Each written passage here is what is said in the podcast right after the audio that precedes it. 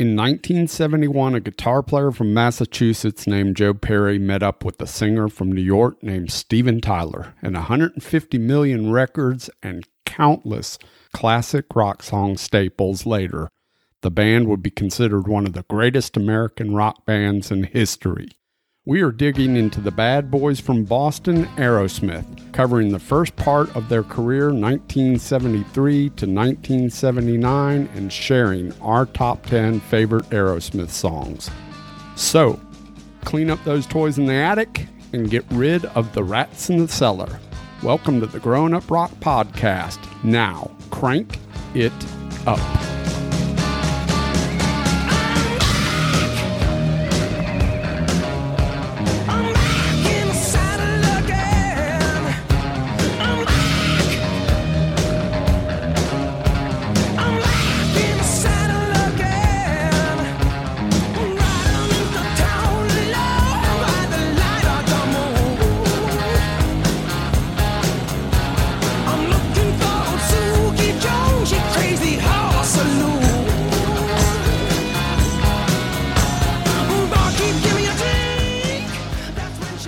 As I said in the intro, we're getting into all things Aerosmith as it relates to the first part of the band's career, covering 73 to 79.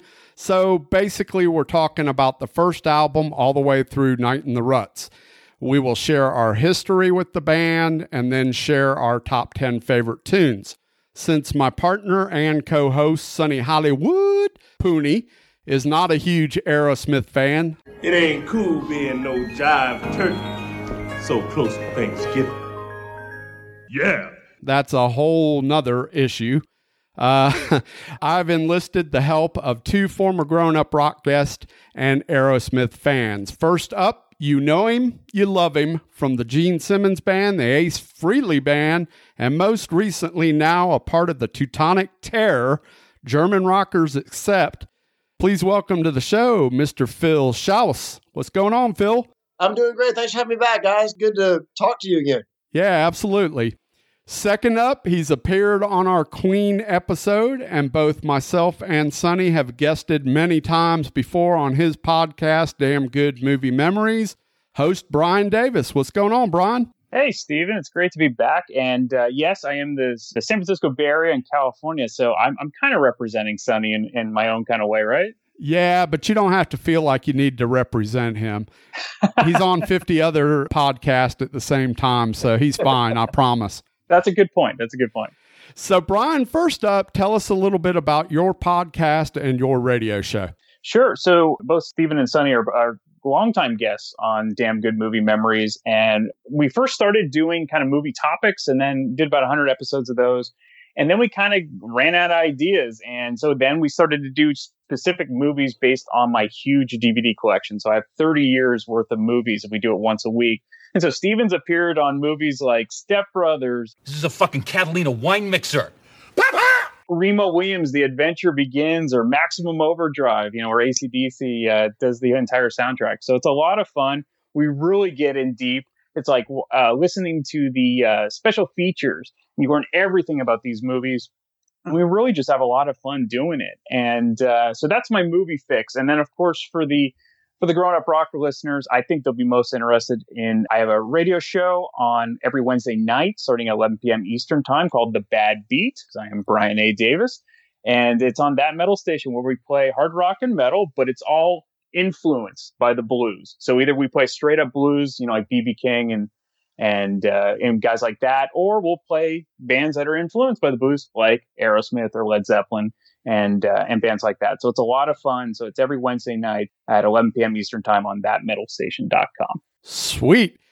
And on to Phil. Phil, you got so much going on, I can't even keep up with all the shit you got going on. So tell us all about it, you crazy man. Yeah, uh, even when the work stopped, I made myself busy. Guys, I'm so fucking busy every day uh, with just projects I keep taking on, all kinds of stuff. Uh, you may have seen on my Facebook page recently, I just posted the second video from the Ikemen. That's how you say it. It looks like Ikemen, but it's Ikemen. It's Japanese for handsome and cool.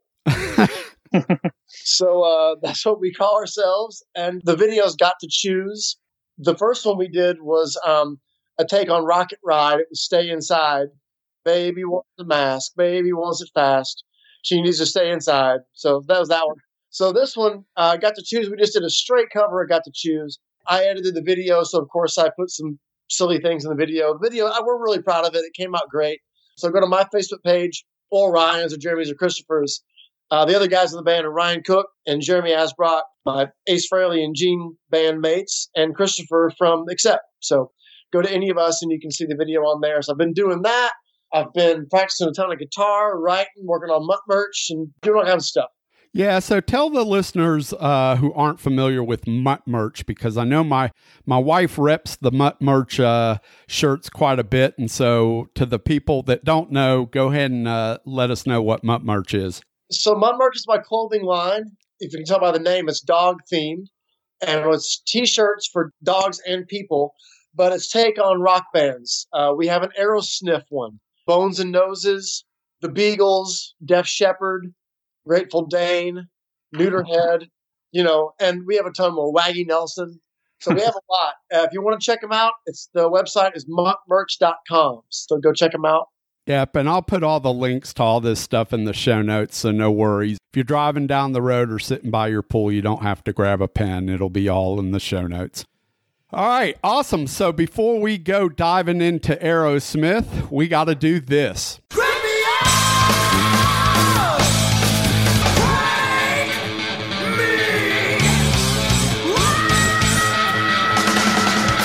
It's time for the Crank It Up New Music Spotlight. All right, it's time for this week's Crank It Up New Music Spotlight. This week we're going to feature 80s German metal band Bonfire. They just released their newest album, Fistful of Fire, in April. And as far as I can tell, the only original guy left in the band is Hans Ziller, the guitar player. But they're a great band, kind of a mixture of ACDC with some really catchy, hooky keyboard riffs and courses, things like that, a little bit on the poppy side in some places. But I really like the new album. The new album's very solid. The song that I'm going to play for you guys today is Rock and Roll Survivors. So check it out. Let me know what you think on the Loud Minority Facebook page. Here it is Bonfire.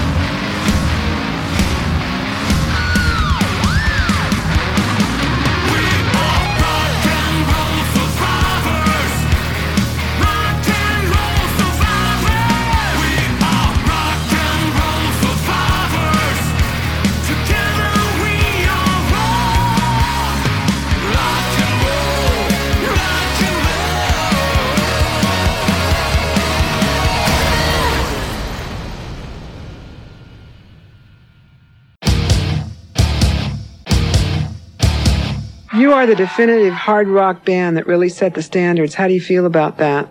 I love it. I think, you know, we took it to the mountain and it's still there. It's rhythm and blues. It's twos and fours. It's fucking, you know, you can really fuck to a good Aerosmith song. It's R&B. It's those twos and fours. It's that's the swing. It's the swing. It's the jazz of it all. It's, Did you look at the dolls and say, gee, they've got a good look. We should look like that? oh yeah, I think. I mean, I was in awe. I loved it. David Johansen had. They used to say I was a Mick Jagger lookalike. Man, he had lips for miles. I mean, that guy could swallow the earth, and has. Did you try to make a comeback to make money? Because you were running out? Yes, undoubtedly. Yeah? Well, you know, we're not in. I mean, you got to buy your guitar strings somewhere. You know. Are you making a lot of money? Yeah. Have you made a lot of money in your Yeah. Yeah. Millions. You have? Oh yeah. Where is it now? Went up my nose. I must have snorted up all of Peru. To survive the 60s and the 70s, it's a, it's a fucking miracle. You think you could have been dead? Oh, God, I was several times. We used drugs for so many years. It's like, you know, you you burn out the punch card. You know, I mean, you've only got so many drinks in your life. I think I used all of mine in 35 years. You know, I was looking forward to having a few sips on the porch when I get older, but ain't, ain't in the cards. You know. Joe and I are the toxic twins, baby. Known as being that. Are you uh, proud of it? Uh, no. You know, uh, knowing that, uh, yes, that I went through it, but know that all people uh, know it. They might think that that's the way to do it, you know, and that isn't the way. Uh, that's not the way at all because, you know, we painted ourselves into a major corner. Yeah, we figured it was the only thing to do is is clean up. How long know? has that been? Oh, it's been 11 months now. And how do you feel? Oh, just still hung over a little bit. No, we're we're doing good. We were feeling sick and tired of feeling sick and tired. Do you feel now that you can still do it without drugs? Positively better too. Keep it up longer. It's like you know, it's like jerking off when you're when you're a young kid and you fir- first learn how to use that thing. You know, you go. But the older you get, the slow you slow down. You know, and you get into the rhythm of it, and you learn how to milk it for all it's worth. And I think that's what Aerosmith. That's where Aerosmith is right now. I think we, we do a good job of, of fucking.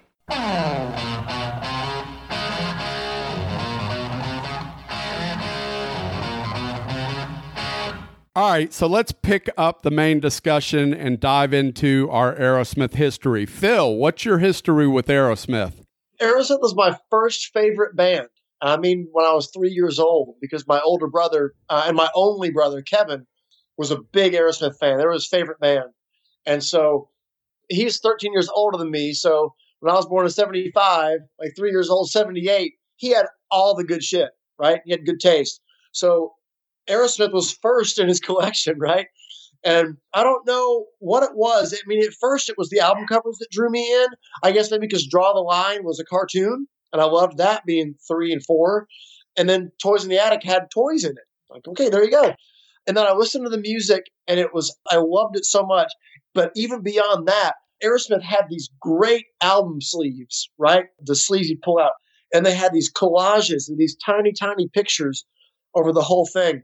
And I would take those out and I would stare at them and stare for hours and hours listen to the records over and over. Have my brother flip it for me and then listen to it again with headphones on. And it just, they were, I didn't even know what cool was at three years old, but I was attracted to it for some reason and knew that I wanted to be a part of whatever this is. Uh, you know, you don't, at three, you're not like, I'm going to play guitar. And it's like, I just wanted to be that.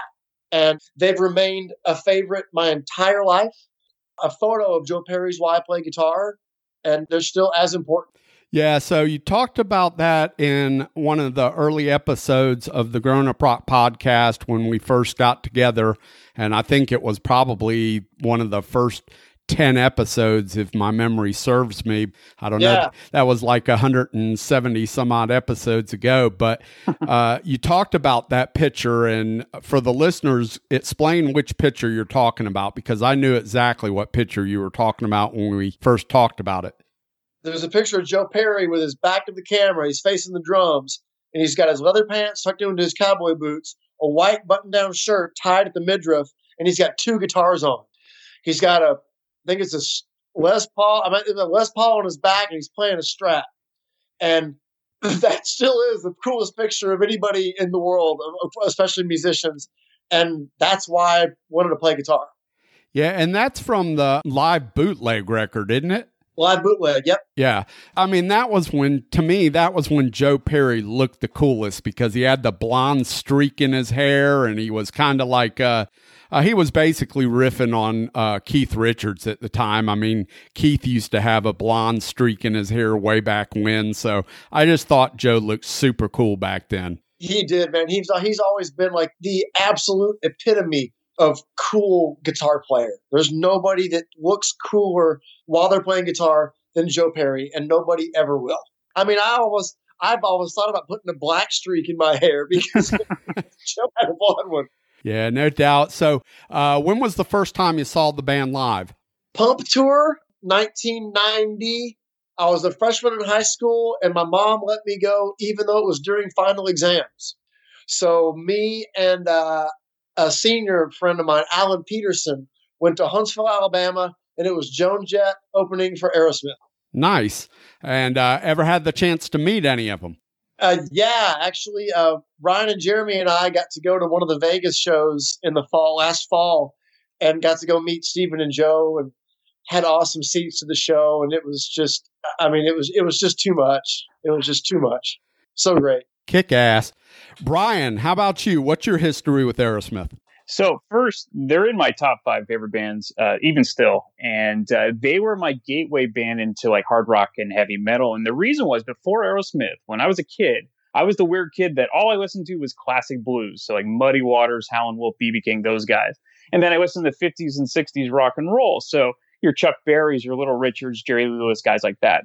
My first concerts were Jerry Lee Lewis, BB King, and then BB King again with Buddy Guy and the Fabulous Thunderbirds, and I got to shake BB King's hand as he was going to the backstage area. And so I'm trying to tell all these kids in seventh and eighth grade, you know, how cool this is. You know, this guy's a legend, and they didn't want to hear anything about it. They, you know, it wasn't Guns N' Roses, it wasn't Whitesnake, things like that, which I I liked, but it wasn't the same. And so Aerosmith was kind of that easy gateway, you know, definitely bluesy. They had direct influences from the guys I mentioned. And so it was just a natural fit in my expanding musical palette. So I went to Tower Records and I got the uh, 1980, you know, greatest hits that had the, you know, the Wings logo, the red cover. And then I was hooked. And then, you know, before the internet, your best go-to person was the guy behind the counter.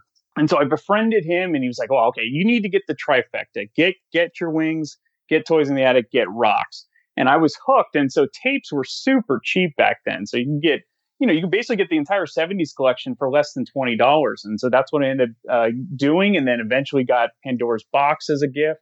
You know, the rest is history. They're just, you know, especially the 70s stuff, the greatest rock band, in my opinion. I know a lot of people say Van Halen's the greatest American rock band, but I think Aerosmith's got to be in that discussion as well. For sure. Awesome. So, first time you ever saw them live? So Phil saw him in the Pump Tour. My first time was Get a Grip, and it was it was great. Pride and Glory, which was Zakk Wylde's Southern rock band, actually opened up for Aerosmith. So that was a that was a pretty cool thing. And then I've I've seen them at least ten times uh, since then, and they they always deliver. Nice. Ever got to meet any of them? Unfortunately, not. So you know, hopefully one of these days, but no, not not yet. All right. Well, so now it's time for my history. So it would surprise you guys to know that I was not a big Aerosmith fan in the late 70s and 80s. I was a metalhead who fought off Aerosmith because, quite frankly, I just didn't like the way they look. I don't know what to tell you. This was in the early 80s for me, and I was wearing studs, and you know, I didn't like the way Steven Tyler looked. Call me an idiot kid. Idiot, idiot. Call me whatever you want. And it wasn't even the music. I didn't dislike the music all that much. I was familiar with Walk This Way and Sweet Emotion and Dream On and all those big hits that were being played at the time, but I thought they were kind of old. I thought they were kind of, you know, old news. I didn't really like the way they were looking. And, you know, I was coming up on the new wave of British heavy metal and I was coming up on the Sunset Strip rock and roll bands and things like that. And so, you know, appearance was starting to become a thing, so to speak. But it wasn't until I think 1987, uh, and this goes a little bit to permanent vacation. I was working for a record distributor at the time. Permanent vacation came out And the first song on that album, Hearts Done Time, was something I'd heard and I absolutely fell in love with it. And going back to the album before that, done with Mirrors, I remember really, really liking Let the Music Do the Talking. So they were starting to seep into me, and appearance wasn't becoming as much of a big deal to me as much as the music was. So I started going back and investigating and checking out the music, and slowly but surely I started falling in love with the band. Well, it came to pass that a very good friend of mine was working for Tim Collins Management, who at the time was managing Aerosmith. Uh, so she set me up with tickets to a show. I met Steven and Joe and Joey Kramer backstage. And yeah, the rest is history. I think the first time I saw the band live was on the Pump Tour as well. I want to say Jackyl was opening the concert that I saw, and I've seen them probably 10 times since then. And I think the last time I saw them was when they were with, they had Slash and the Conspirators opening up, I think uh, maybe 2016, 15, somewhere in and around there uh, here in Atlanta. That was the last time I saw them. So, yeah, that's my experience, which was a little bit different path than you guys, but nonetheless, we all ended up in the same place. So it's all good. Right. Awesome. All right. So we're going to go through our 10 through 6 top 10 picks. Again, we're covering periods of time that basically cover the first album all the way through Night in the Rut. So 73 to 79. And we'll start with you, Brian. Give us your 10 through 6 and then we'll we'll discuss your choices. Sure. Tell the people what your criteria was and and all that good stuff as well. Yeah, and I think we're all kind of in the same boat. For the most part, my list does not include big hits. And it's not that I don't love those songs, but I really wanted to present songs that are not only my favorites, but might give the casual fan a chance to hear tracks they may have never heard of or, you know, just want to give a chance now. And so a perfect example of this is the start to my list, and that is my number 10 pick, which is Moving Out from the debut from 1973.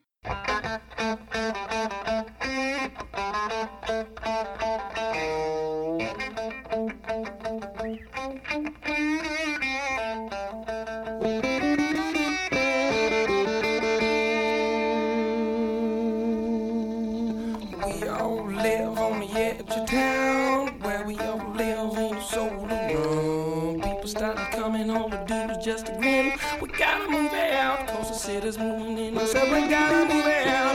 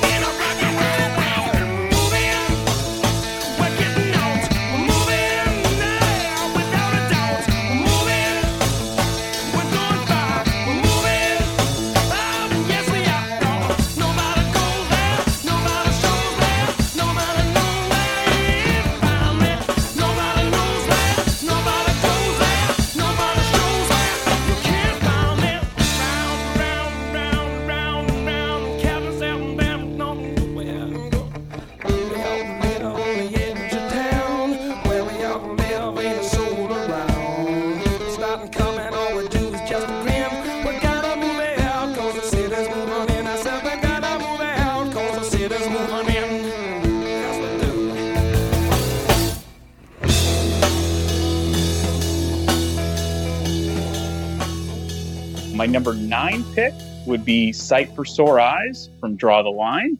Yeah. Uh, number eight would be Three Mile Smile from Night in the Ruts. Yeah.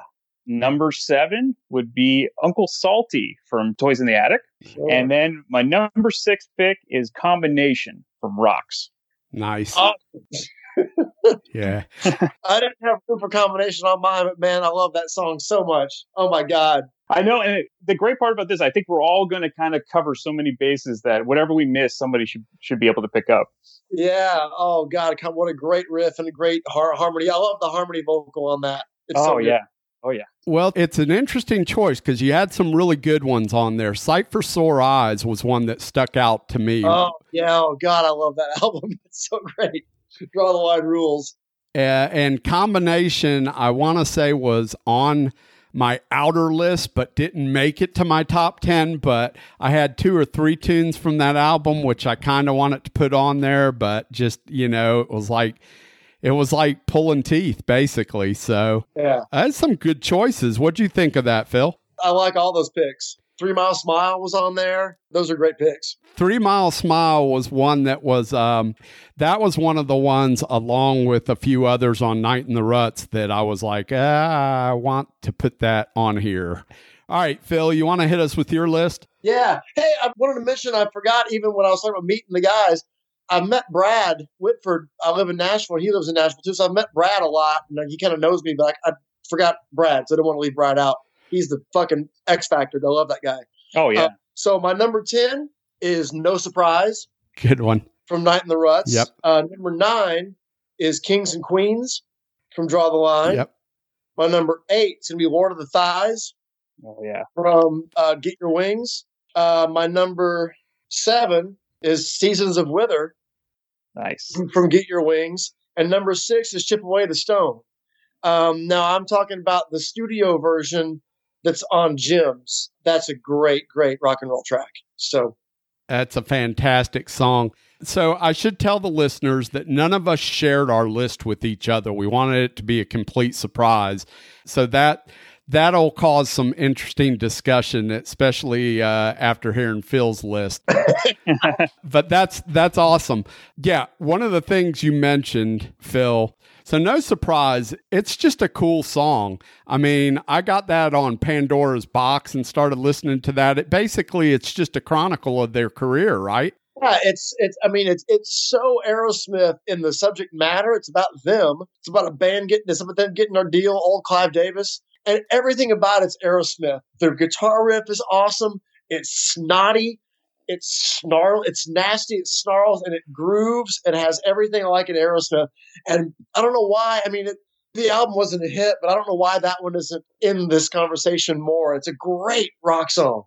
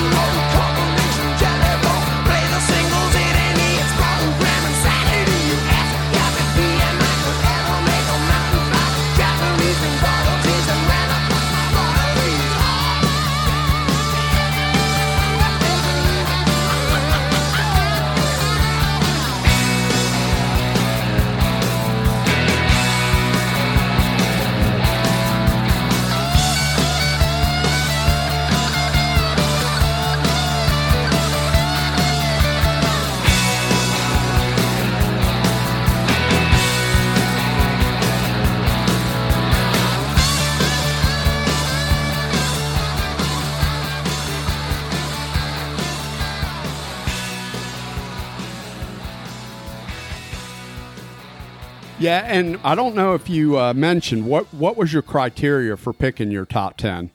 Oh, man, you know, it was so tough because some of these I probably ask me tomorrow and I'll have a whole different list in a different order. Right. Um, but uh, but a lot of these, since I have such a long relationship with Aerosmith, like as a really really young little kid, a lot of them were from like songs that I remember. My memory is shit, right? Even especially for three and four years old, I don't remember anything, but I still feel a certain way when I feel, when I listen to a certain certain tunes off of the records that I listened to a lot as a kid, Toys, Rocks, and Draw the Line. I still have a really like strong connection to those. So, and I didn't pick any big hits again like you guys. Not that I don't like them. Probably Sweet Emotion, Back in the Saddle are two of my favorite Aerosmith tunes, but I didn't. I wanted to kind of do other things here. So, Yeah. Okay. So I'm going to let Brian you uh, voice your opinion about Phil's list here in a minute, but I want to talk about your number eight. So your number eight, Lord of the Thighs, off of Get Your Wings, one of my absolute favorite Aerosmith tunes. And that's all I'm going to say about that. I have a feeling that we'll be talking about this song again here in the future. yeah, the, the studio the studio version's great. The the live bootleg when they stretch out the ending. Yeah. Oh man, Very cool. fire. Yeah. Brian? Yeah, there was two of these that were really tough for me to leave out. One was Lord of the Thighs that barely didn't make my list. That is just Steven Tyler swagger at its finest. I mean, it's so good. Get Your Wings is my favorite 70s uh, Aerosmith album, so that that was tough to leave off. But I think I had too many uh, Get Your Wings songs, so it, it didn't make it. And then Kings and Queens, man, that is the ballad that everyone kind of forgets about. Um, it just it, it's really really well done and It's kind of the odd man out on Draw the Line because it's so like cocaine fueled and yeah frantic sounding, and then you've got this just incredible piece of music. I mean, that whole record is great. It, it gets panned, but I don't know why. This whole thing, it's in the middle of the album too. I think like the centerpiece of the album is this incredible piece of music that's just like has it's ballad and has a heavy guitar riff and has great and it has the psycho the wah wah wah wah thing in it and yeah it's just it's it's awesome the, the amazing thing about them is even because Draw the Line was when they were starting to get really the drugs weren't working as well as they were prior. But Right. for whatever, they could always keep it together for their albums, and uh, and I think Draw the Line's a perfect example where yeah, it's not rocks, it's not Toys in the Attic, but man, there are some some gems, no pun intended, on there. yeah yeah like rocks is when Joe was doing heroin it's like Yeah. are you how, how do you do that Right, but they all keep it together, man. Yeah, I can't do that sober. Well, what do you? How do you? How do you do that? How do you not off at the, at the booth and still play a guitar part like that? You know, Jesus. I watched a great documentary the other day, and uh, I don't know how much some people know about Aerosmith, but Steven Tyler, very famous for having this mic stand with all these scarves on it. And he was saying in this documentary, what a lot of people don't know is that all these scarves he had custom made had these little secret pockets in it that he would keep drugs That's right. in these pockets. Yeah, I think he said. Uh, I think that the scarf he was wearing on "Get Your Wings" is full of um, Tuinals and Seconals, That's right. full of pills. Yeah. Yeah, this this is gritty, bluesy, sex, drugs, and rock and roll at its finest, no doubt. uh, they're, they're, the, they're the best at it, and at this period, they were just. It was still great music. You know? Yes. Yeah, all right. So it's time for my ten through six. Let me talk about my criteria first. So my criteria was I didn't want to talk about all the really popular songs that most people know about. The Walk This Ways, The Dream Ons, Sweet Emotions, all fantastic songs. There's no doubt about it. Uh, and I love those songs, but I wanted to focus more on some of the deeper, non talked about Aerosmith tunes that I love. I also want to cover each album in this part of their career. So I made it a point to pull several songs that were my favorite from each record. And then from there, I kind of whittled it down because it would have been really easy for me to put all of Rocks or all of Toys in the Attic as my top 10. And I'd have been fine with that just about.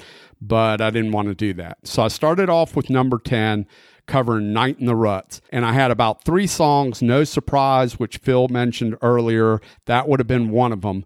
But I ended up going with this one because The slide is just so Joe Perry and so swampy and so dirty and nasty. And I love the groove in Cheesecake.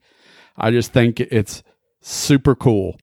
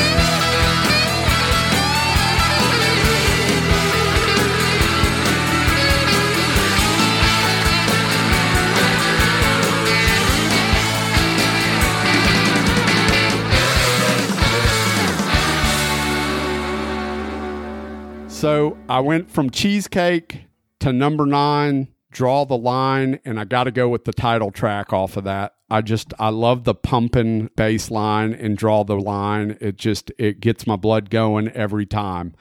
Number eight, as Phil mentioned earlier, this is also my number eight from Get Your Wings, Lord of the Thighs. Love that tune.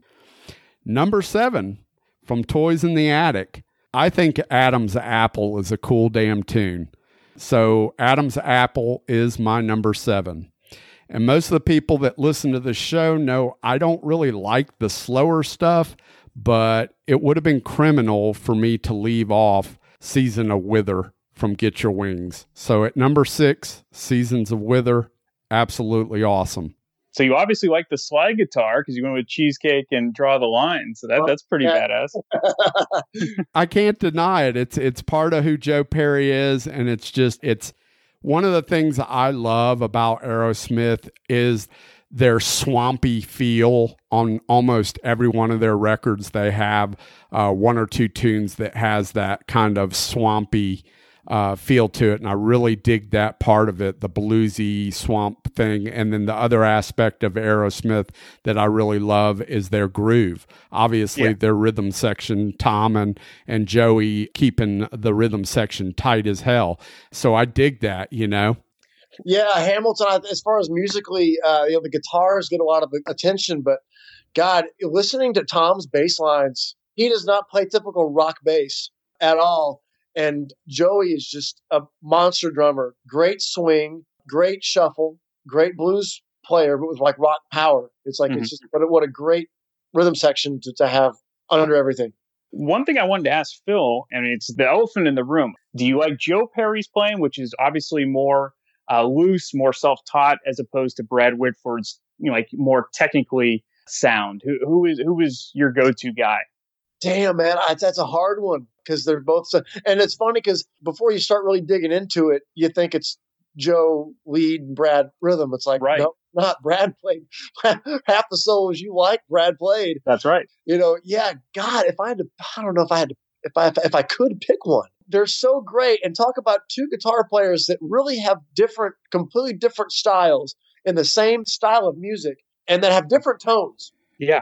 different guitar tones, different guitar styles, different approaches that just come together in like the best. It isn't like you know Keith and Ron; they're both No. kind of the same thing, right? It's apples and oranges completely. Exactly. When you get two different guys like that, they can make a sound as cohesive as those guys can make. It's just like I don't. It just blends into one player. It's tough to pick a favorite. I think that's why it works so well, is because they're Yeah. so, but they they connect. They work so well together. So good. And I remember when we did uh, years. God, it's been almost ten years ago now that we did. Uh, we were in Nashville. We did a show. We did uh, Toys and Rocks in order, back to back, both Oh, records. nice. And I remember learning those parts with Jeremy. And for a lot of those deep cuts, you can't go to YouTube and get a, a combination lesson, or you No. couldn't at the time. So we had to listen to it, and we're like, he's playing that riff a half step, both they're a half step off. Mm. And it's like, this shouldn't work. Uh-uh. And there were so many parts on rocks in particular where we would figure out the guitar parts, and I was like, I swear it's that. And then we'd play them together and go, that's it. That should not work. It should be, it should clash. Mhm. But somehow it just, everything was perfect. Really, really odd arrangements in rock, but really smart arrangements in rock music. That's the really strange thing is that on paper, these two guitar players, Brad and Joe, they really should not work. And it's amazing how it all comes out. And I, I just don't, I don't see Aerosmith with any other two guys in the band working. It just, I don't get it. Uh, those two were made for each other. So uh, just interesting mixture of musical, technical ability. And as good as Jimmy Crespo was, who you know, of course, filled in for Joe, Yeah. you know, towards the end of the '70s, he's great. But yeah, there's just something missing, and uh, and obviously it's that connection they have because everyone's tried to you know mimic Aerosmith, especially in the '80s. You know, whether it be your LA Guns, even Guns N' Roses, and everything, and uh, it just it's not the same. Like Guns N' Roses probably came close with Slash and and Izzy, uh, Yeah. but that didn't last long either. So Yeah, he had a lead and a rhythm guy, and for two lead to have two coexisting lead guitar players in a band like those guys and have them be as different, it's just yeah, it might be. I, I, I'm gonna be hard pressed to find another group like that.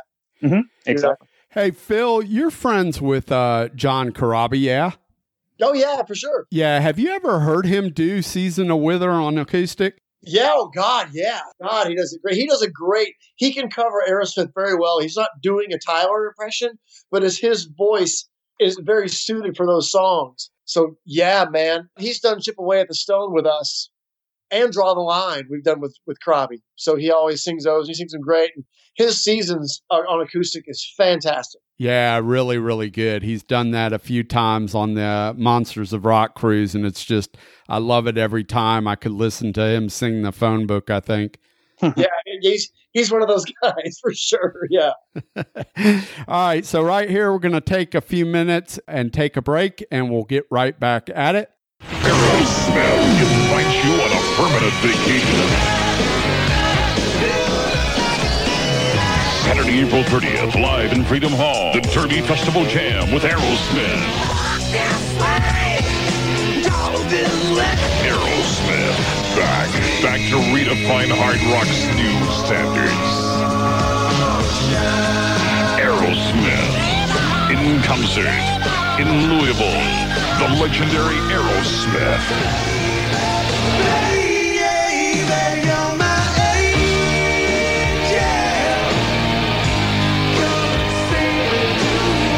Aerosmith with special guest White Lion.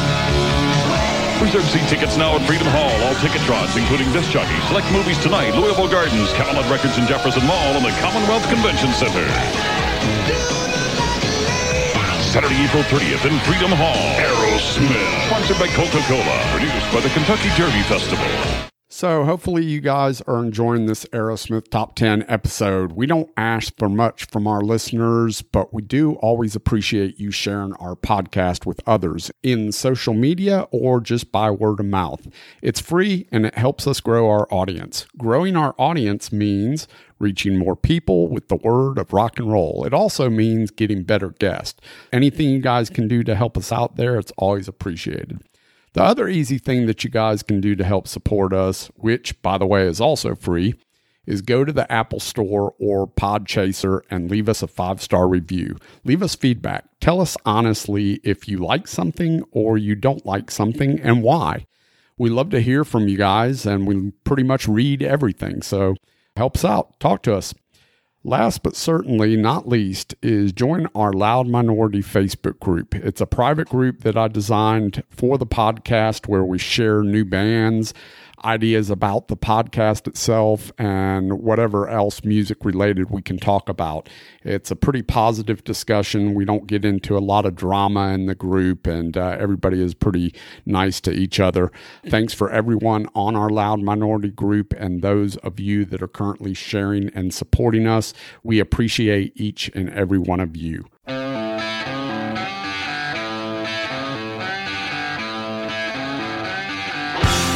All right, so let's come back into this discussion. We will get our five through twos, and then we will all give our number ones at the end. Let's start off with Brian. All right. So we were just discussing the great chemistry between Joe Perry and Brad Whitford. Well, this is definitely a highlight for Brad Whitford for my, my number five pick, and that is from Rocks, and that is Last Child. As funky and sleazy as it gets, they still perform it live, and it's really a showcase for Brad, and absolutely adore Last Child. Number four, I'm going to Get Your Wings, and it is same old song and dance. It is so good. That intro riff just gets me. I love the sax solo in the middle. It is so good. And uh, if people didn't know, it's uh, Dick Wagner and Steve Hunter who do the guitar solos, which is very interesting. Uh, number three, we're going back to Get Your Wings, and the best cover that Aerosmith did, and they've done a ton of good covers. I think people think that don't know the history think that's their song, but it's Train Kept a Rolling probably the biggest hit uh, that I have on this list. And then number two is uh, again back to Brad Whitford. He co-wrote this with Steven Tyler. Huge riff. If you don't think Aerosmith's heavy, take a listen to Round and Round. Good list. Thank you. Yeah, great list. Big fan of Round and Round. I've always loved that tune. Not the Ratt Round and Round, but Round and Round by Aerosmith, and it is a very cool tune. Hey, Ratt covered Walking the Dog, which of course Aerosmith covered, but still. Yeah. Yeah, there's no doubt that Ratt were big Aerosmith fans, uh, especially Pearcy. Oh yeah, well, and, and Warren DeMartini, yeah, yeah, no doubt. Uh, yeah, no, that's a that's a great list for sure. Hello, Pantheon podcast listeners. Christian Swain here to tell you more about my experience with Raycon earbuds. Our family now has three pairs of Raycon earbuds around the house, and my wife just grabbed a pair of the Headphone Pros to replace some headphones from a company that was double the price. And yes, she loves them. Now, if you haven't pulled the trigger on a pair of Raycons, or even if you have, but you're in the market for another pair because they're just that good, well, now is the time to check them out because they just launched their upgraded model of the best selling everyday earbuds. With Raycon's upgraded everyday earbuds, now you also get active noise cancellation, ergonomic design, and multi point connectivity that lets you pair with two devices at once. New quick charge function, three customizable sound styles, plus awareness mode. Available in a variety of vibrant new colors to complement any and all skin tones. I even have a pair of earbuds in a cool green color. I have tried just about every earbud known to humankind, and these Raycons are fantastic. Seriously, if you've been wanting to check out Raycons, there truly is no better time. You're going to ask yourself why you didn't check them out sooner, and Raycon offers a 30-day happiness guarantee. So, what are you waiting for? Go to buyraycon.com slash Pantheon today to get 20% off your Raycon order, plus free shipping. That's right, you'll get 20% off and free shipping at buyraycon.com slash Pantheon. Buyraycon.com slash Pantheon.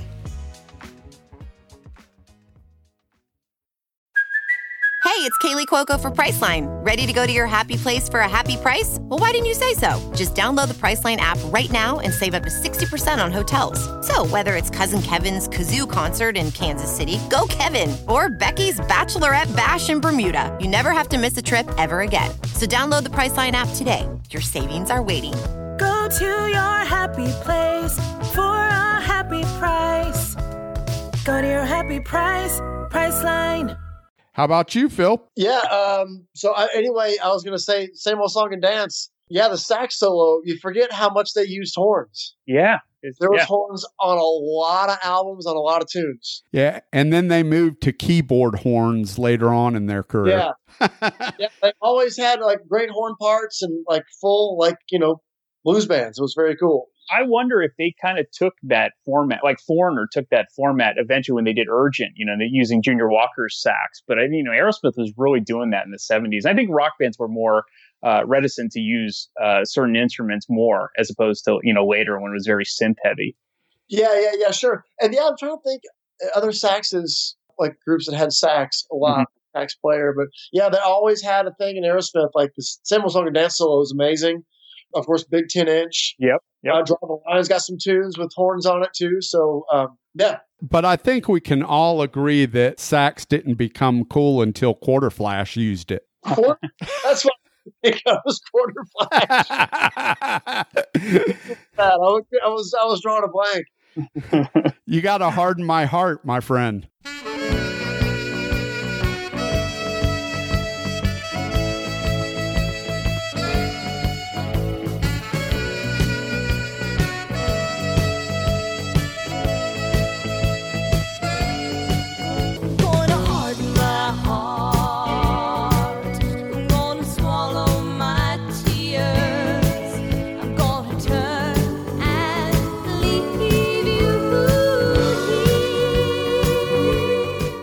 That's right. well, if, you, if, you, if, we're going to go into movies, you, I'm sure you guys have seen The Lost Boys from 1987 and the sexy sax guy. So there you go. I love that song, man. That that song off the Lost Boys soundtrack.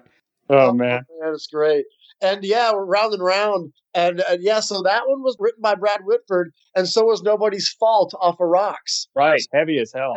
He wrote those two heavy tunes. I think those are solo compositions by uh, Whitford. So yeah. yeah. I mean, it's so heavy that Testament covered nobody's fault. So yeah, yeah, great version of that too. They really did a good job. I don't know what it is about nobody's fault. I love that tune, but for some reason, it reminds me of like Led Zeppelin or something. I don't know why though. Oh, because it's, it's it's an octave riff. Mm. Like uh, you know, immigrant song is tone on going on This is it's kind of like immigrant song. Mm. Yeah. What do the volume swells at the beginning remind you of? Oh man, I don't know, but there's and, and so in okay, so figuring out that's a great example of, of something that shouldn't work. So right, so Jeremy and I, because they're panned if you put on headphones. Mm-hmm. Jeremy and I would go, I'd do one chord, real, then he'd do the other one, real. So when we get to the ending, it's two chords, two different chords together that should not work that you fade up on, and then the song kicks in. Mm. So that was a prime example of shit that should not work, but it comes out great. Yeah. Yeah, it sounds awesome. And I mean, it was so much, you know, it was way before like Cathedral from Van Halen and stuff Yeah. like that, where he does the Right. volume swell stuff. But it, it is a little bit reminiscent, just a tiny bit. Just so cool. What a neat intro to a song. I mean, I wonder how that, and then you hear the door open and close. Yeah. Yeah. Like, it's like, what a cool thing. You know, who thought of that? They'd always put in tricks and everything because if you listen to like uh, back in the saddle, there's bull whips and and you there's pictures of Steven with like cymbals on his boots as he's stomping Yeah. uh, to get that effect. So yeah, they were always inventive. I'll have to ask Nite Bob because Nite Bob was around for the recording of Rocks. And Nite Bob is our uh, tour manager in front of house for Ace Frehley. Yeah, I'll have to ask him some questions after this. Yeah, and it's funny because our discussion, we can go in depth discussion on a tune that didn't even make our list, but yet that's how cool it is, right? exactly. I love that. All right, Phil, how about you share your uh, five through two? Five through two. So number five, I've got Adam's Apple. Nice. Great. Um, number four, I've got Uncle Salty. Those are both uh, Toys in the Attic. Number three, I've got Draw the Line. And I'm about to do an audible here, and I'm going to rearrange my first two. So number two is uh, No More, No More. Nice. Nice. God, it's amazing and a little bit scary just how close mine and Phil's list are ended up being. Uh, because you had you had Adam's Apple in your top five, which was my number seven. Yeah. Uh, you had Draw the Line in your top five, which was my number nine. Uh, you had Season of Wither. I had Season of Wither as well. So I mean, it's it's amazing. I love your list. Oh, man, it's no more, no more. Is I mean, that's about as good as you can get. The baby, I'm a dreamer part with that, the sending clean guitar part is just about as good as you can get in rock. I mean, it's just the songwriting at that point was just unparalleled. Nobody was writing rock songs like those guys were.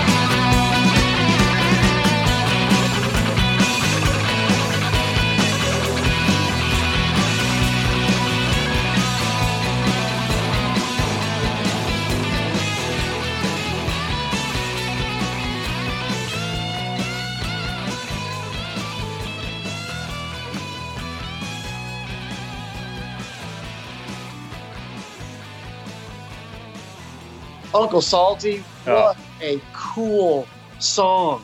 I mean, everything's amazing. I love the the guitar solo section. It's a totally different piece of music. It's not the verse or chorus. It's its own thing, and it's. I'm pretty sure it's it's got to be Whitford in there. That mm-hmm. has to be Brad solo. This perfect. Everything is just perfect on those two records, Toys and Rocks. Just they, every note was in place. Every note was right. There was nothing too much, too little. And Adam's Apple, my God, the intro riff when he bends the string and hits the open G, that Yeah. it's awesome. And the riff comes in on the and. Yeah. it's everything about it's just so cool. And it's like you're gonna fall on your face, you know, trying to play it and listen to it. It's like it's such a great there's such great rock songs. God, nobody was doing that at all. Still hasn't. They still haven't done that, you know. Mm-hmm. Well, I think this is this is why we're proving like Toys in the Attic, especially, is a classic. Not because it just walked this way in Sweet Emotion, but because of the deeper cuts. So the Oh. deeper cuts are what make a great album, like a classic album. And and so like Uncle Salty, totally a precursor to like Janie's Got a Gun because they're talking about child abuse. It's still got that mid tempo. It's not a ballad, but it's like mid tempo and. And uh, Tom Hamilton actually uh, co-wrote that with Steven Tyler. I mean, it's it's really a great, great song. Yeah, there's so many great songs. I guess my favorite record is Rocks, Mm-hmm. but I guess I've got more favorite songs on Toys in the Attic. Right. It's really hard for me to to uh, choose between rocks and toys in the attic. I go back and forth. Kind of like the Rubber Soul Revolver thing. Right. Really, it's like you just can't. I mean, they're both great, but uh, make them a double album. I don't care, you know. Yeah. Fun fact about uh, Adam's Apple was originally called Love at First Bite, which is why you hear that chorus. So, right? Really Yeah. cool. Okay, yeah, and then they changed it to Adam's Apple. That's awesome. that's Yeah. cool. Man, all right, great list. So now it's time to go from my five to two.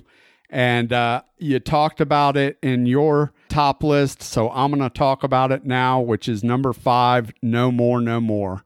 Love, love that song. And in fact, No More, No More was probably, it was probably my one and two. And then when I started pulling other stuff in, I kept sliding No More, No More back a little bit but honestly, no more, no more could have been at number one or two for me. It was just a decision that I made probably last minute, but it's in there. It's number five. I love it. I got to see them do this on uh, the last time I saw them live. They played No More, No More on that uh, tour with uh, Slash. And that's the that's the two guitar song. Yeah, and that's that's one of the uh, that was one of the deep cuts, probably the deepest cut that they played that night. Actually, Uh, Hmm. Yeah, that's the one because because the beginning, the clean, that no no no no no no, that's a different tuning. The and then at the end, Joe will put the for the guitar solo, he'll put a regular tune guitar on, so he'll kind of swing him around and do that. So that's the two guitar song. Is no more, no more. and I think that's the one he uses. Uh, he's got that clear Dan. What is it? A Dan Richter? Is that the name of it? Dan, Dan Armstrong. Uh, the clear guitars. Yeah, Dan Armstrong. Yeah. Yeah, I think that's the the one that one of the two guitars he uses on that, if I'm not mistaken. Oh man, those are heavy. You'd only want one of those on your neck at one time. So from number five, we go to a classic off of the debut Aerosmith record. You cannot deny this song is a quintessential Aerosmith tune, and that is Mama Kin. Oh, absolutely. I mean, Guns N' Roses covered it. Steven Tyler tattooed it on his arm. Exactly. Too. Yeah. Yeah. And then from there, you talked about it a little bit earlier, Brian. You have to spotlight Brad Whitford with Last Child off of the Rocks record. yeah, that could have been on my list too. I absolutely love every part of that song. Last Child has that really heavy funk that I absolutely love from Aerosmith. That nasty, nasty groove. I just I can't I can't get enough of it. I love the delivery of the of the lines. It's just it's kick ass. And everything about that song says Aerosmith to me. I'm unplugged with a guitar here. I wish I had. A, uh, I was plugged into something, but the coolest part, the, the thing that makes that whole thing, particularly the verse and the the pre-chorus is coming together, is Whitford's guitar part. Because Whitford didn't playing. I think he's might be playing the riff in the studio. He was playing these like funk jazz chords, Mm. like that. Really like just better dun dun dun dun dun dun dun Yeah. dun, dun, dun. and then he does this weird part during the pre-chorus And uh, yeah, people forget about that part and they just play the riff, the main riff only. But man, that's a great part that's only like there one eighth of the time.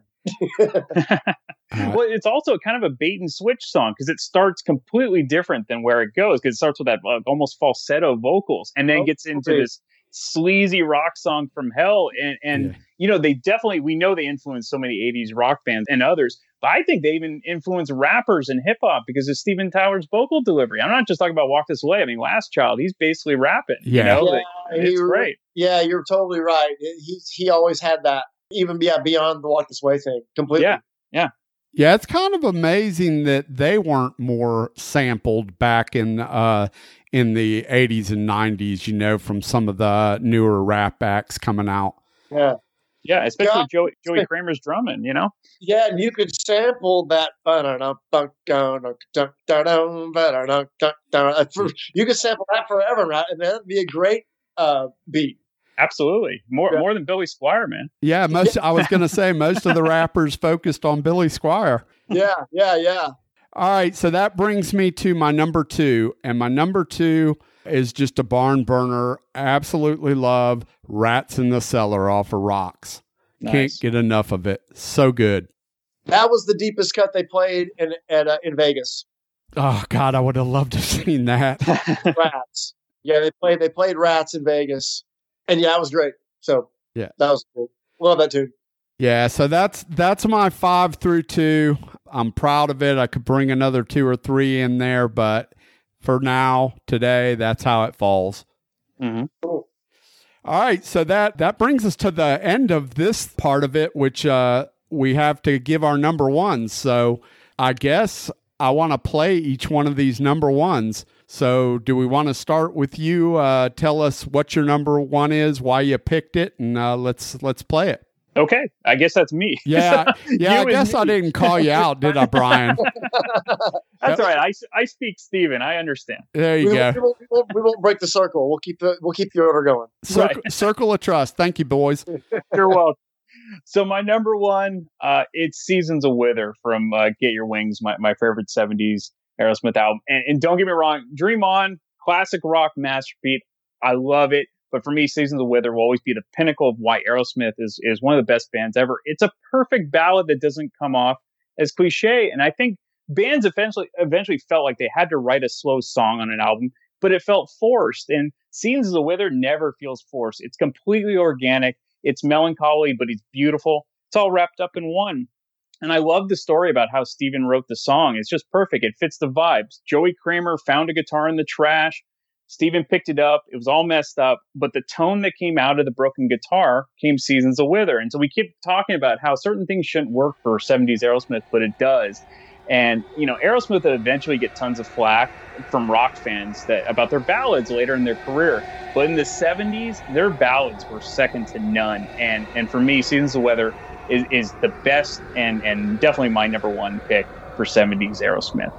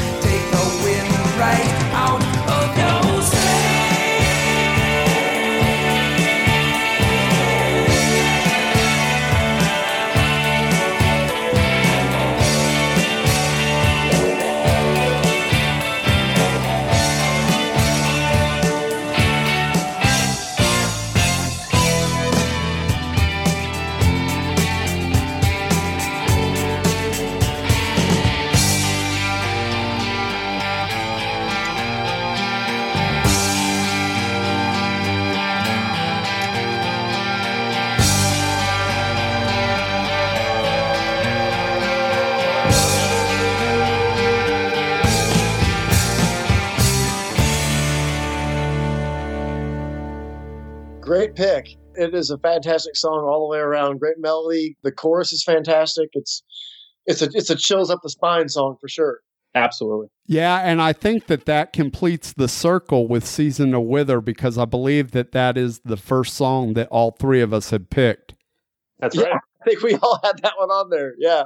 Good taste. So yeah, so how how can you go wrong with that? And I feel the same way as you do a lot on that Brian, which is uh, there's just something about that song.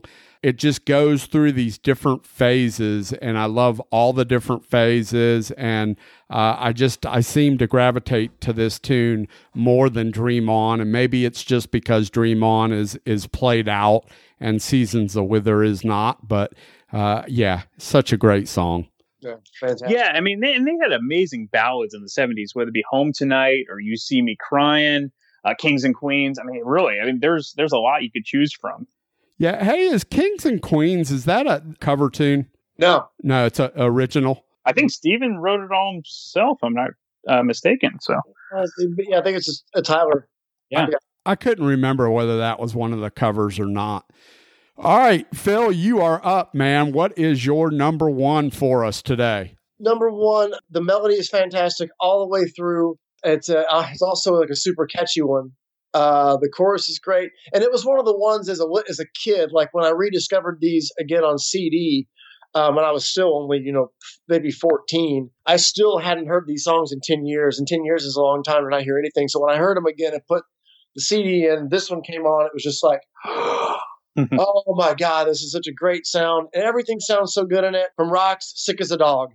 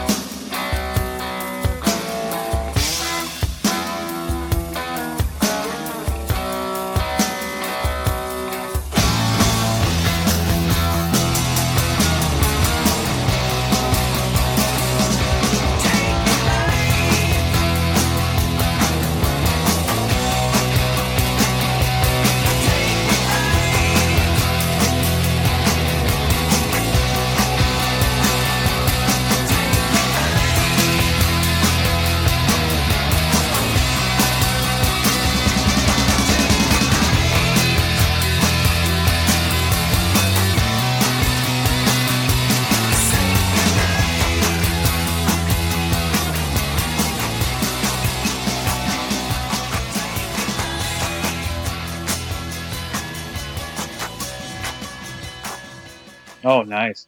The really tight tension harmony in the beginning, the please, and the great melody in the in the verse, and the chorus is so cool. And it's got this really weird, again with the guitar thing, this weird instrumental section. It isn't a guitar solo. It's these weird two guitar parts that have nothing to do with each other. that like they go together and it's so great and it works. They put it in seamlessly and come right out of it seamlessly back into a verse. And it's just everything's incredible about it. And it just every all the sounds are so good. The guitars aren't overly dirty. They're they're clean, but they have hair on them. They sound great and open. And it's just it's a great sounding song. Like I also like it so much because of how it sounds on the record. Like the sound of it's fantastic. It opens wide up. And it's the only song on Rocks that is in standard tuning. Everything else is tuned a half step down. So I wonder if it's because Tom Hamilton actually helped write the music for that. Like it was him and Tyler, and I guess Howard did- Tom. uh, yeah, and I, and it's weird because it does like, and it, it's, it's weird. It does lift up on that song. So Mhm. I wonder if that's a reason because it is higher in pitch actually, uh, even when you're hitting an E. But no, what a wonderful tune and just. It was tough to get a favorite. It was that and No More, No More, but this one kind of edged out No More, No More at the last minute. Yeah, yeah. I guess Tom played rhythm guitar on that song as well. So Yeah, yeah. On rocks, they did flip around a little bit. Joe would Yeah. play bass and six string bass on back in the saddle, and so Mhm. yeah, yeah, yeah. good stuff. Yeah, Sick as the Dog was on my outer list as well. It was one of the ones I went back and forth with. I just think it's a catchy tune. And uh, what that song's about uh, drying out after drug addiction, right? You know what? I'm not really sure. It's, that, that makes sense to me.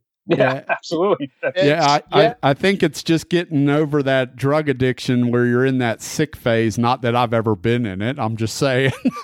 yeah, that that makes sense. Thinking of them back then, and uh, you know, they were just getting into a lot of stuff. So yeah, Yeah.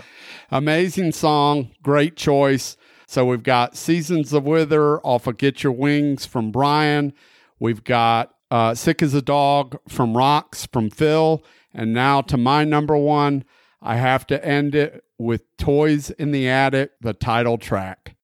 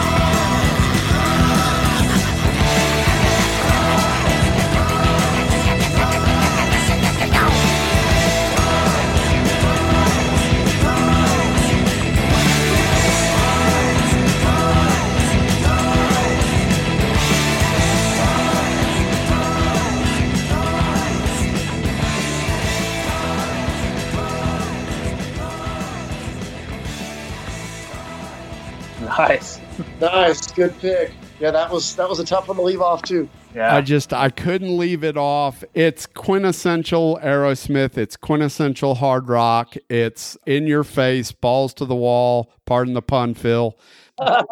Just nicely done. Just good shit, man. I mean, I just love this song. I love the melody. I love the way he delivers the shit. It's just oh god.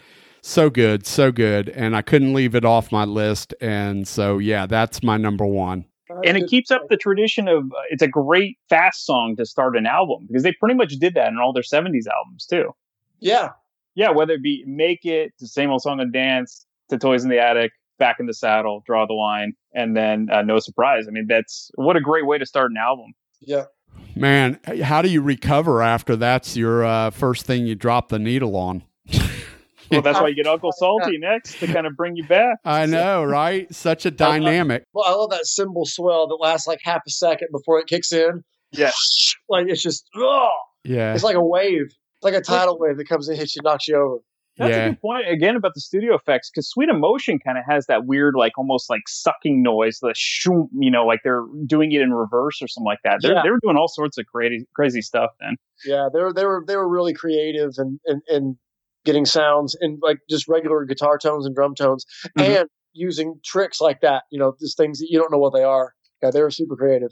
Yeah, yeah, stuff that I mean, it definitely took a lot of time and effort back then. You couldn't, there, the technology wasn't like today. I wonder how much of that is Jack Douglas. Sure. Oh yeah, I'm sure. Yeah, I'm sure that he had a he played a big role in all that stuff. For sure. Uh, all right. Any uh, last parting thoughts on our top 10? I think everybody had a good list. I uh, I, I had to leave Chiquita off. I love Chiquita. Oh yes. so many good songs. We should mention that. So, what just missed your list? Oh man, so Chiquita probably just missed my list. Last Child, uh, I want to know why. Off of Draw the Line was a tough one to leave off. Mm. Yeah, Combination was on my you know long list, but yeah, so many great tunes. How about you, Brian? What just missed your list? I had a lot, but I'll try to narrow it down. Back in the Saddle almost made it. I love the studio version the most. That one's just, it's so good. Somebody almost made it because I wanted to pick one from first album and I, and I picked Moving Out because it's just, I love that, the feel of that. And it was the first song that Joe Perry and Steven Tyler wrote, but somebody's really, really good. It's the second, second song on the debut. Somebody is. I love that song too. Yeah, and then the other one on, on the debut, One Way Street, pure blues. It goes like seven minutes long. Yeah. It doesn't feel long at all. Just Good. just a great song. Yeah, Yeah, so from my list, what just missed it was uh, luckily a lot of you guys covered it. So you covered some of the stuff that was on my list. Sight for Sore Eyes was just missed my list. Somebody got that one. Three Mile Smile, somebody was uh, used that on their list. That just missed my list. No surprise, Phil, that was on your list. That just missed my list. Lick and a Promise from Rocks. Oh man, yeah. Oh god, that one too. Mm-hmm. Yeah. That intro. Lick and a Promise was really high. That just missed my list. Sick as a Dog just missed my list. Uh, Bone to Bone, Coney Island Whitefish Boy. I like that one off Night in the Ruts. It's about floating rubber down the down the stream. SOS from Get Your Wings also just missed my list. Yes. Yeah. Great song. So there's some good shit. So anybody that listens to the show knows what we got going on here. You wanted the best, then you got the best. The hottest band in the world,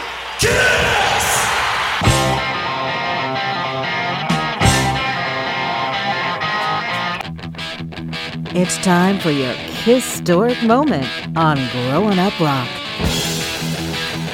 All right, so it's time for our historic moment. So for the historic moment, I thought it would be fun to ask our friend Phil what he and the rest of the boys have tried to talk either Ace or Gene into playing that they haven't played in their set thus far. So Phil, what would that song be for you guys? What have you guys tried to talk the bosses into playing, which they just haven't given into your uh, your wishes yet? With Gene, he was game for anything, right? Yeah. Anything threw at him, he'd go, let's try it. One thing that he would not do is uh, love and leave him.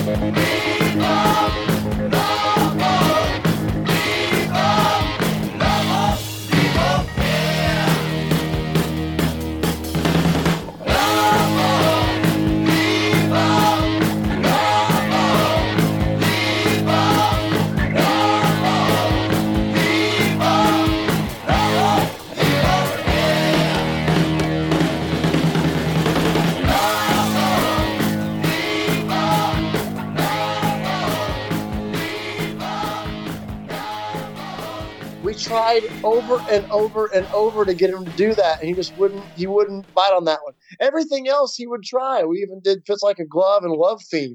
But man, whatever it was, love and leaving was was not happening. He, and he didn't tell you why, huh? Yeah, just he was like, no. I was like, oh man, it's that's like my favorite Gene vocal ever. What a great Gene tune that is. And uh, but yeah, yeah, uh, love him, leave him is what it is. Totally. I wonder hmm. if he's got a memory around that song that just doesn't sit right with him. Yeah, I have no idea what it was, and because we just he was just like, no, we I forgot we tried to get a couple more, and and a lot of them we would cover like well, towards the like the last few months, we would just start like taking requests from the audience, and we'd play like a second of it, maybe even a whole verse of it. Or one that we did start that one one time, and we may have gotten almost to the verse, and he he nixed it. So we got really close. We got really close. How fun. And as far as uh as far as Ace, I guess uh, that would be so. I've got to have two parts to this one. One is I'm going to think of something off the solo record because we have done the solo record with him in its entirety, right? Yeah. So, and I'd I'd love to do that whole thing as the centerpiece of the show, right? Come Yeah. out and do some songs, do the record, and then do some more songs at the end. Agree. Um, so probably if we were going to do one of those, it would be "I'm in Need of Love." Yeah. Love. I love playing with that one on bass too. That's a fun one to play on bass, and I love the sounds of it. So if a non-solo record, I would probably have to say "Escape from the Island." Really? nice.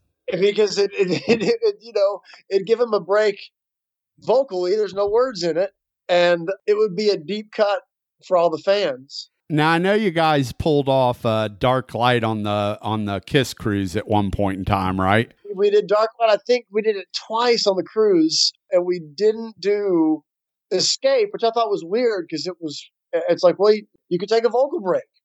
You know, like, don't sing. It's like it's just a guitar, and people would go nuts for that. Yeah, I don't remember that one, Curly. Yeah, exactly. Oh, I was doing a lot of cocaine then. but yeah, I love that tune, and it's cool. The fans would love it. And if okay, and here we go. That's a Kiss tune. So if we were gonna pick a, a Comet song, I'd pick "Insane." Ah, that's Mm. a good one.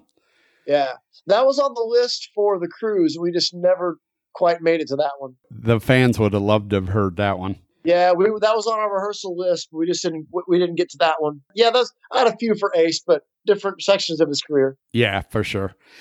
Awesome. Well, this has been awesome, guys. Before we go, I got to ask you though, are you guys fans of Aerosmith from Rock in a Hard Place on through till currently? I, I am definitely my favorite stuff is is what we just what we just discussed. But yeah, I I really I think I really like Done with Mirrors. I love Vacation. I love Pump. I like I've Get a Grip. I like some stuff, and I start trickles down from there. But I mean, still, I still like you know Jaded and things like that. I mean, they're they're really good, cool, cool songs. Yeah. How about you, Brian? Yeah, I mean, I never stopped. Obviously, their 70s stuff is the pinnacle, but I, the 80s, there's some real gems. And I, I think probably the weak link is probably permanent, but Pump It, I think, is everything, every every bit as good as anything in the 70s. And then the 90s, it got a little a little spotty, but I love honking on Bobo because I love the blues and I love their their take on the blues. And I, I actually, if they had made music from another dimension, maybe 10 songs, maybe nine songs, I think that could have been a great album as well. I think there was just too much on it. So, yeah, anything they put out, I'm, I'm all in. I think one of the, the things they should have released is the 1990 Unplugged from MTV. That, if oh. you haven't seen that, go on YouTube and check that out. A lot of 70s stuff. It is absolutely awesome. They they had a great unplugged. That Yes. was one of the best ones. Absolutely, and and it's it you they didn't re- officially release it, so you can see it on YouTube, but it is terrific. Some great versions of like Last Child, One Way Street. They even do a cover of uh, Love Me Two Times. So yeah, really good stuff. Uh, yeah, I mean, I like a lot of the stuff. I, I really, what bugs me most about Aerosmith currently is that they had such huge hits in the 80s with all these ballads. And so now they kind of feel like they're, they have to play them. And I, it's just a bummer for me because I'm not a ballad person. I just don't I don't care for that stuff. I like the stuff on Pump and Get a Grip and Permanent Vacation and Done with Mirrors. You know, it's just straight ahead rock stuff. You know, I think F I N E Fine is great and like I told you before, Hearts Done Time is just an amazing song. I just I love a lot of that stuff, but they just got a little bit too ballady, and I I really was not a fan of music from uh, another dimension. I I tried to like that record, but I think I'm the only one that that likes so much. But you know, I'm also a huge Aerosmith fan, so I understand that my my point's a little biased. So Yeah, that wasn't one of my favorites either, to be honest. They all can't be home runs. no, you can cherry pick off that one. That's the nice thing about playlists today. I just I just don't want that to be their last album. That's all. I agree. No, I agree with that. You know, at one point in time, I know that they had talked about doing. Uh, I know Brad Whitford wanted them to do one more record with Jack Douglas and just do it old school like they did Rocks and Toys in the Attic. And I honestly, I think that they have another good record in them. I would just like them to try to get that accomplished. That's all. Yeah, I agree. I think they do too. And I think if they went back to doing eight to ten songs, you know, like like a old like a vinyl type version, that you could get some real uh, quality instead of just quantity. Yeah, I think that actually helped albums be, uh, helped albums be better because you had limited space.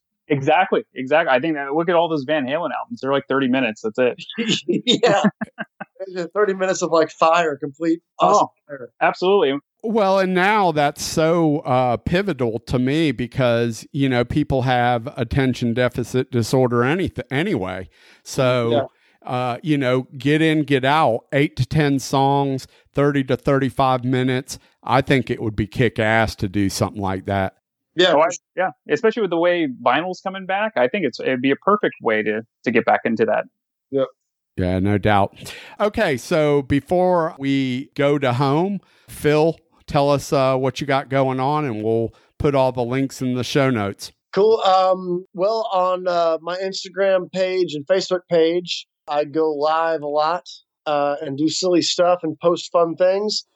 Post uh, videos of me playing guitar in my apartment. Wishing I was out. Now doing that, I'm doing a lot of overhauling work to Mutt merch to the sh- to the website and t-shirt line. So keep an eye out for that. We're also on Instagram so and uh, Facebook and everything. Oh, and I guess I'll go ahead and announce details to come soon. But it looks like the Rock and Roll Residency's record is going to finally come out. Awesome. So, um, original music uh, finally going to see the light of day. Can't give you details right now, but it looks like it's going to happen. So, Terrific. yeah, That's awesome. And I have to tell you, go to Phil's Facebook page so that you can see his video of working out to balls of the wall. I flipped over there and saw that. I was like, what the hell are you doing, man? yep. I was like, I was working out, and had an idea, and I'm like, you know what? I'm going to demonstrate how to do the real move. It's that's the actual real move that we do. So it's really insider's information. Working your quads. Yep. I always said if I was a baseball player, my walk up music would have to be balls to the wall. I mean, what a perfect song for a baseball hitter. You want to hit the balls to the wall. Yep. that's a great. That's a great one. That would have been mine. Yep.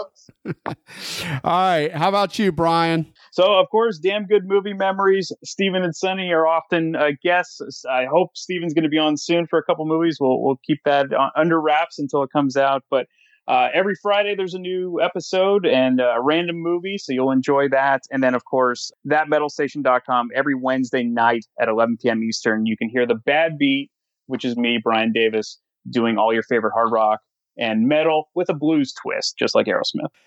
As always, thanks to the listeners. Thanks to my partner in crime, my co host Hollywood. We will be back with another episode next week, as always, for as long as you guys are pent up and until you can get back in your cars and cruise the miracle miles. Uh, we will keep entertaining you. Thanks again to my two co hosts for tonight's Aerosmith extravaganza, Phil Shouse and Brian Davis. Thank you, dudes. We appreciate you guys coming on the show as always. Always a pleasure to be here, guys. Thank you very much for having me, Stephen. Absolutely. Thank you, Stephen. All right, so that's it. It's time for us to shuffle, rattle, and roll and play us out of here. See ya. Get ready to shuffle, rattle, and roll. Play us out, boys.